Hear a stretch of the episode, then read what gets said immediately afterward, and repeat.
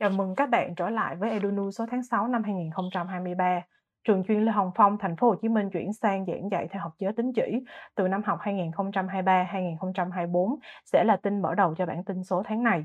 Ban giám hiệu trường chuyên Lê Hồng Phong, thành phố Hồ Chí Minh đã giới thiệu về việc triển khai chương trình giáo dục phổ thông mới theo quy định của Bộ Giáo dục và Đào tạo, bắt đầu từ năm học 2023-2024. Chương trình giáo dục phổ thông mới có 8 môn học và hoạt động giáo dục bắt buộc, bao gồm toán, ngữ văn, ngoại ngữ, lịch sử, giáo dục quốc phòng an ninh, giáo dục thể chất, trải nghiệm hướng nghiệp và giáo dục địa phương. Ngoài ra, các em học sinh được chọn lựa 4 môn học và 3 chuyên đề trong số các môn sau: lý, hóa, sinh, tinh học, địa lý, giáo dục kinh tế và pháp luật, công nghệ, âm nhạc, mỹ thuật.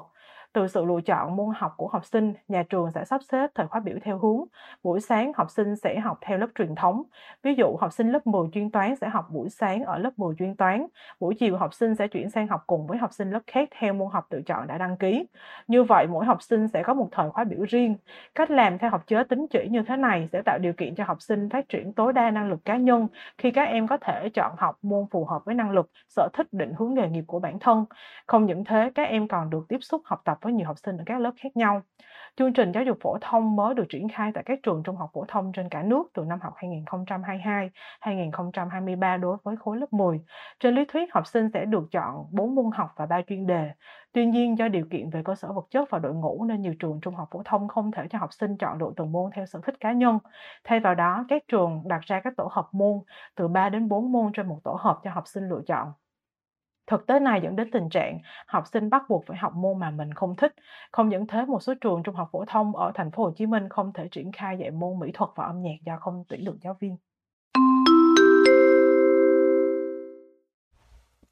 Bạo lực học đường hiện là một vấn đề giáo dục nóng, đang nhận được nhiều sự quan tâm của xã hội. Áp lực đặt lên nhà trường và giáo viên trong việc ngăn chặn tình trạng này cũng ngày càng gia tăng. Các thầy cô tại thành phố Hồ Chí Minh và Hà Nội đã tận dụng sự phát triển của công nghệ, đặc biệt là mạng xã hội và sáng tạo ra các phương pháp tương kế tụ kế nhằm tạo ra một môi trường học tập an toàn và lành mạnh cho các em học sinh. Có cả nghìn bạn bè trên Facebook là học sinh, cô Đào Thị Ninh, giáo viên trường Trung học phổ thông Nguyễn Bỉnh Khiêm, Hà Nội, mỗi ngày đều dành thời gian bình luận với các bài đăng hướng dẫn học trò hóa giải sớm những nguy cơ xung đột.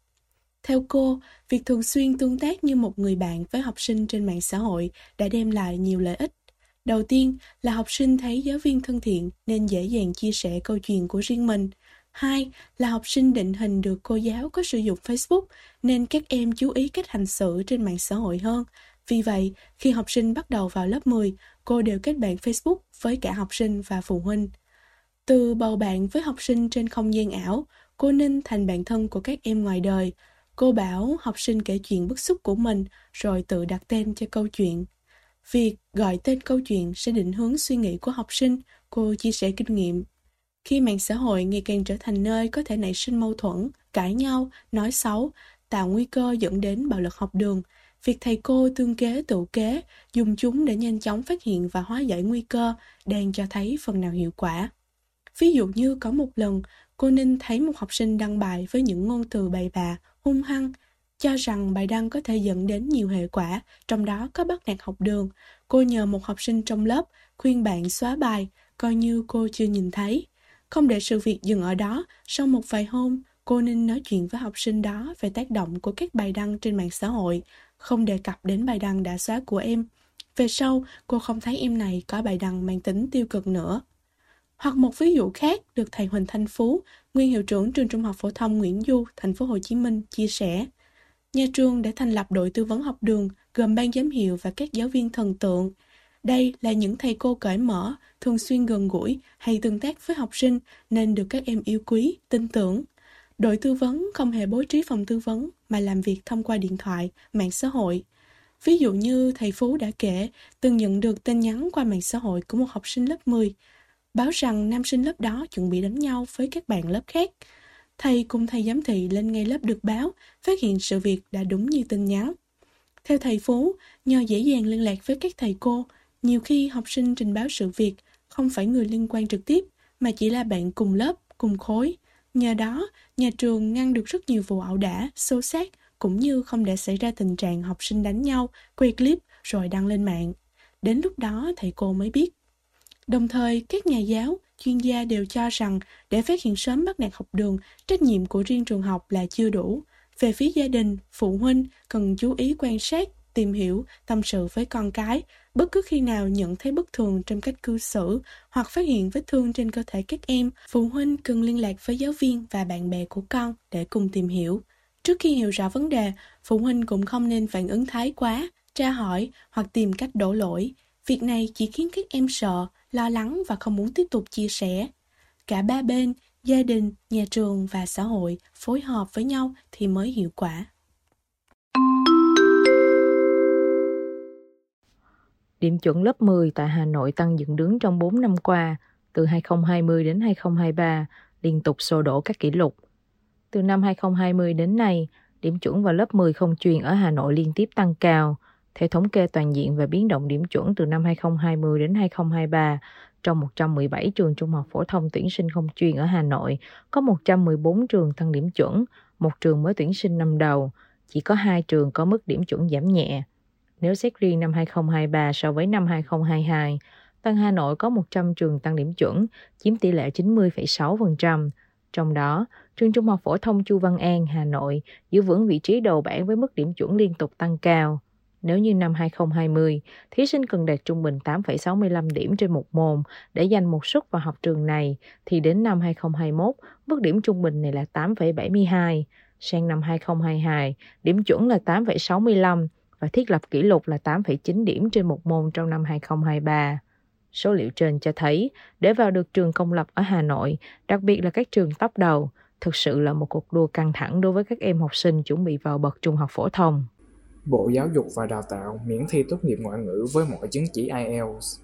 Bộ Giáo dục và Đào tạo thông báo chấp nhận chứng chỉ IELTS đủ điều kiện cấp sau ngày 10 tháng 9 2022 để xét miễn thi tốt nghiệp môn ngoại ngữ.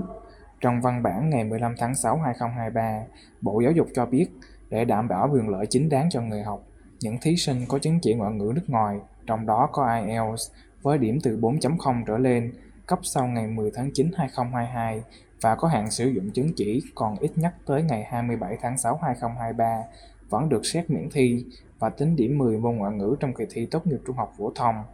Năm nay, cả nước có hàng chục thí sinh thuộc diện này, trong đó riêng Hà Nội là 16.000, thành phố Hồ Chí Minh gần 10.000 học sinh. Trước đó, Bộ Giáo dục và Đào tạo có văn bản gửi các địa phương hướng dẫn việc xác minh chứng chỉ năng lực ngoại ngữ của nước ngoài để miễn thi bài thi môn ngoại ngữ kỳ thi tốt nghiệp trung học phổ thông năm 2023. Trong đó, yêu cầu các địa phương chỉ chấp nhận xét hoặc miễn thi với những thí sinh có chứng chỉ cấp trước ngày 10 tháng 9 2022 và sau ngày 11 tháng 11 2022.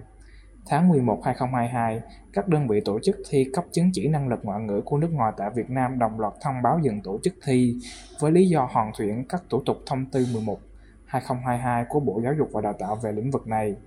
Đến ngày 2 tháng 2 2023, Cục Quản lý Chất lượng, Bộ Giáo dục và Đào tạo phê duyệt danh sách đơn vị được liên kết thi cấp chứng chỉ ngoại ngữ của nước ngoài với hơn 50 điểm thi, trong đó số điểm thi IELTS trên toàn quốc là lên 19. The Economist, giáo dục Việt Nam trong nhóm tốt nhất thế giới. The Economist, tờ tạp chí nổi tiếng của Anh, vừa có bài viết đáng chú ý với tựa đề Tại sao hệ thống giáo dục Việt Nam quá tốt. Theo The Economist, mặc dù Việt Nam có nhiều năm tăng trưởng kinh tế nhanh chóng, GDP bình quân đầu người hiện chỉ ở mức 3.760 USD, thấp hơn so với các nước láng giềng như Malaysia, Thái Lan. Tuy nhiên, theo dữ liệu mới nhất từ Ngân hàng Thế giới, xét về tổng điểm học tập, học sinh Việt Nam không chỉ vượt trội so với học sinh Malaysia, Thái Lan mà còn so với những học sinh Anh và Canada, những nước giàu hơn Việt Nam 6 lần. Điều này được phản ánh qua thành tích xuất sắc trong các bài đánh giá quốc tế về đọc toán và khoa học. Bên cạnh đó, điểm số của học sinh không thể hiện mức độ bất bình đẳng giới tính, vùng miền như thường thấy ở một số quốc gia khác. Theo tờ tạp chí này, một bí quyết thành công của giáo dục Việt Nam nằm trong lớp học. Trẻ em học nhiều hơn ở trường, đặc biệt là trong những năm đầu tiên. Theo The Economist, các trường học ở Việt Nam luôn phát triển qua thời gian. Một nghiên cứu được công bố vào năm 2022 bởi các nhà nghiên cứu tại Trung tâm Phát triển Toàn cầu Mỹ cho thấy ở 56 trên 87 quốc gia đang phát triển, chất lượng giáo dục đã suy giảm kể từ những năm 1960. Tuy nhiên, Việt Nam là một trong số ít các nước mà các trường học liên tục đi ngược lại xu hướng trên. Một lý do là chất lượng của giáo viên khi họ ngày càng giảng dạy hiệu quả hơn. Nghiên cứu cho thấy phần lớn sự khác biệt về điểm số kiểm tra toán giữa học sinh Ấn Độ với Việt Nam đến từ cách giảng dạy. Giáo viên ở Việt Nam dạy giỏi vì được quản lý tốt, được đào tạo thường xuyên và được sáng tạo những buổi học hấp dẫn hơn.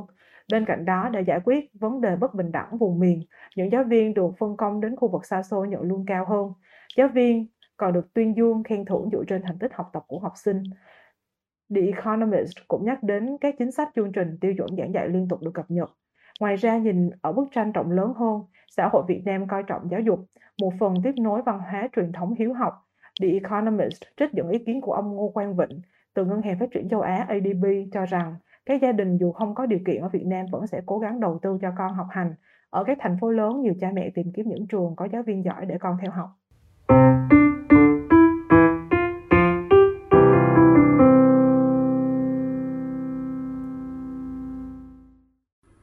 Mời quý vị và các bạn tiếp tục đến với những tin tức về tình hình giáo dục thế giới.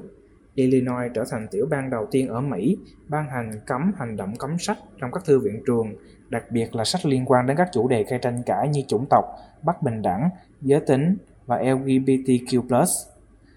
Điều luật mới có hiệu lực từ ngày 1 tháng 1 2024 ở bang Illinois nhằm phản ứng lại việc hội đồng trường ở bang này phải chịu áp lực từ việc cấm một số tài liệu trong thư viện trường học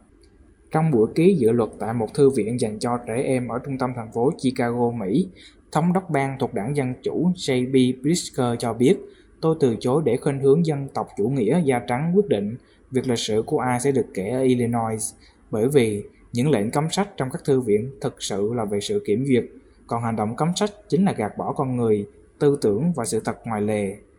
Hiện tại, chỉ khoảng một nửa số bang ở Hoa Kỳ có luật quy định các cách trường công dạy về phân biệt chủng tộc, phân biệt đối xử và các đặc quyền. Theo luật mới, các thư viện công cộng ở Illinois phải tuân theo dự luật về quyền thư viện của Hiệp hội Thư viện Hoa Kỳ, trong đó nêu rõ các tài liệu trong thư viện không thể bị cấm hoặc loại bỏ vì lý do đảng phái hoặc giáo điều. Bất kỳ thư viện nào hạn chế hoặc cấm các tài liệu vì các lý do này sẽ không đủ điều kiện nhận tài trợ của tiểu bang. Các nhà lập pháp đảng Dân Chủ ở bang New Jersey cũng đề xuất một luật tương tự Illinois để phản đối chính sách cấm sách. Bên cạnh đó, thống đốc của chính bang là một vùng lãnh thổ của Mỹ bao gồm New Jersey, Delaware, Illinois, Maryland, Massachusetts, New Mexico, New York, Rhode Island, Washington and Virgin Islands đã ký một lá thư kêu gọi các nhà xuất bản sách hãy bảo vệ nền dân chủ của chúng ta trước bối cảnh các nhà xuất bản đầu hàng trước những yêu cầu vô lý của một số đại diện chính phủ kêu gọi kiểm duyệt các tài liệu giáo dục của trường học. Trong năm 2022, hơn 2.500 cuốn sách khác nhau đã bị phản đối đưa vào thư viện so với 1.808 cuốn sách vào 2021 và chỉ 566 cuốn sách vào năm 2019, theo một báo cáo gần đây của Hiệp hội Thư viện Hoa Kỳ, nhiều nhất kể từ khi tổ chức này bắt đầu theo dõi dữ liệu về các sách bị cấm bắt đầu từ 20 năm về trước. Chi phí sinh hoạt tăng cao, trong khi khoản vay từ chính phủ không đủ để trang trải khiến sinh viên chịu áp lực lớn một cuộc khủng hoảng nợ vay sinh viên.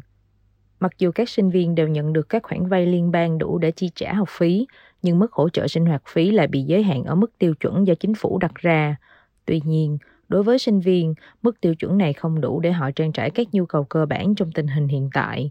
Quản lý bộ phận hỗ trợ tài chính tại trường luật của Đại học Georgetown cho biết, sinh viên phải vật lộn với tình trạng mất an ninh lương thực và tinh thần bị lung lay bởi các trường đại học không hề thông báo cho họ về một giải pháp thích đáng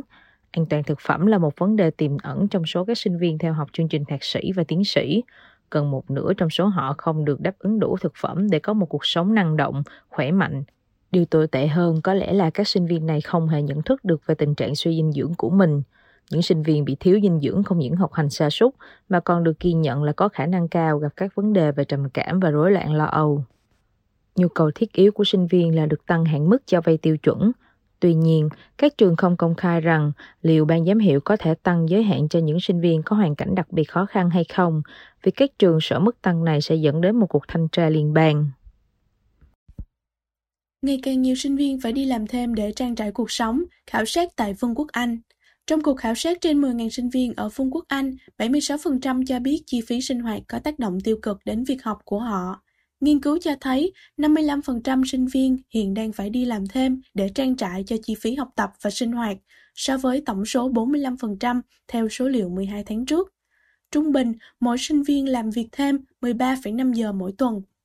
Một cuộc khảo sát do Save the Student, trang web cho lời khuyên liên quan tới vấn đề tài chính dành cho sinh viên hàng đầu của Vương quốc Anh, thu hút hơn 2 triệu khách truy cập mỗi tháng, gồm những người từ 18 đến 24 tuổi, thực hiện vào tháng 9 năm 2022 cho thấy chi phí sinh hoạt của sinh viên đã tăng 14% trong 12 tháng, nhưng các khoản vay sinh viên không tăng với tốc độ tương tự.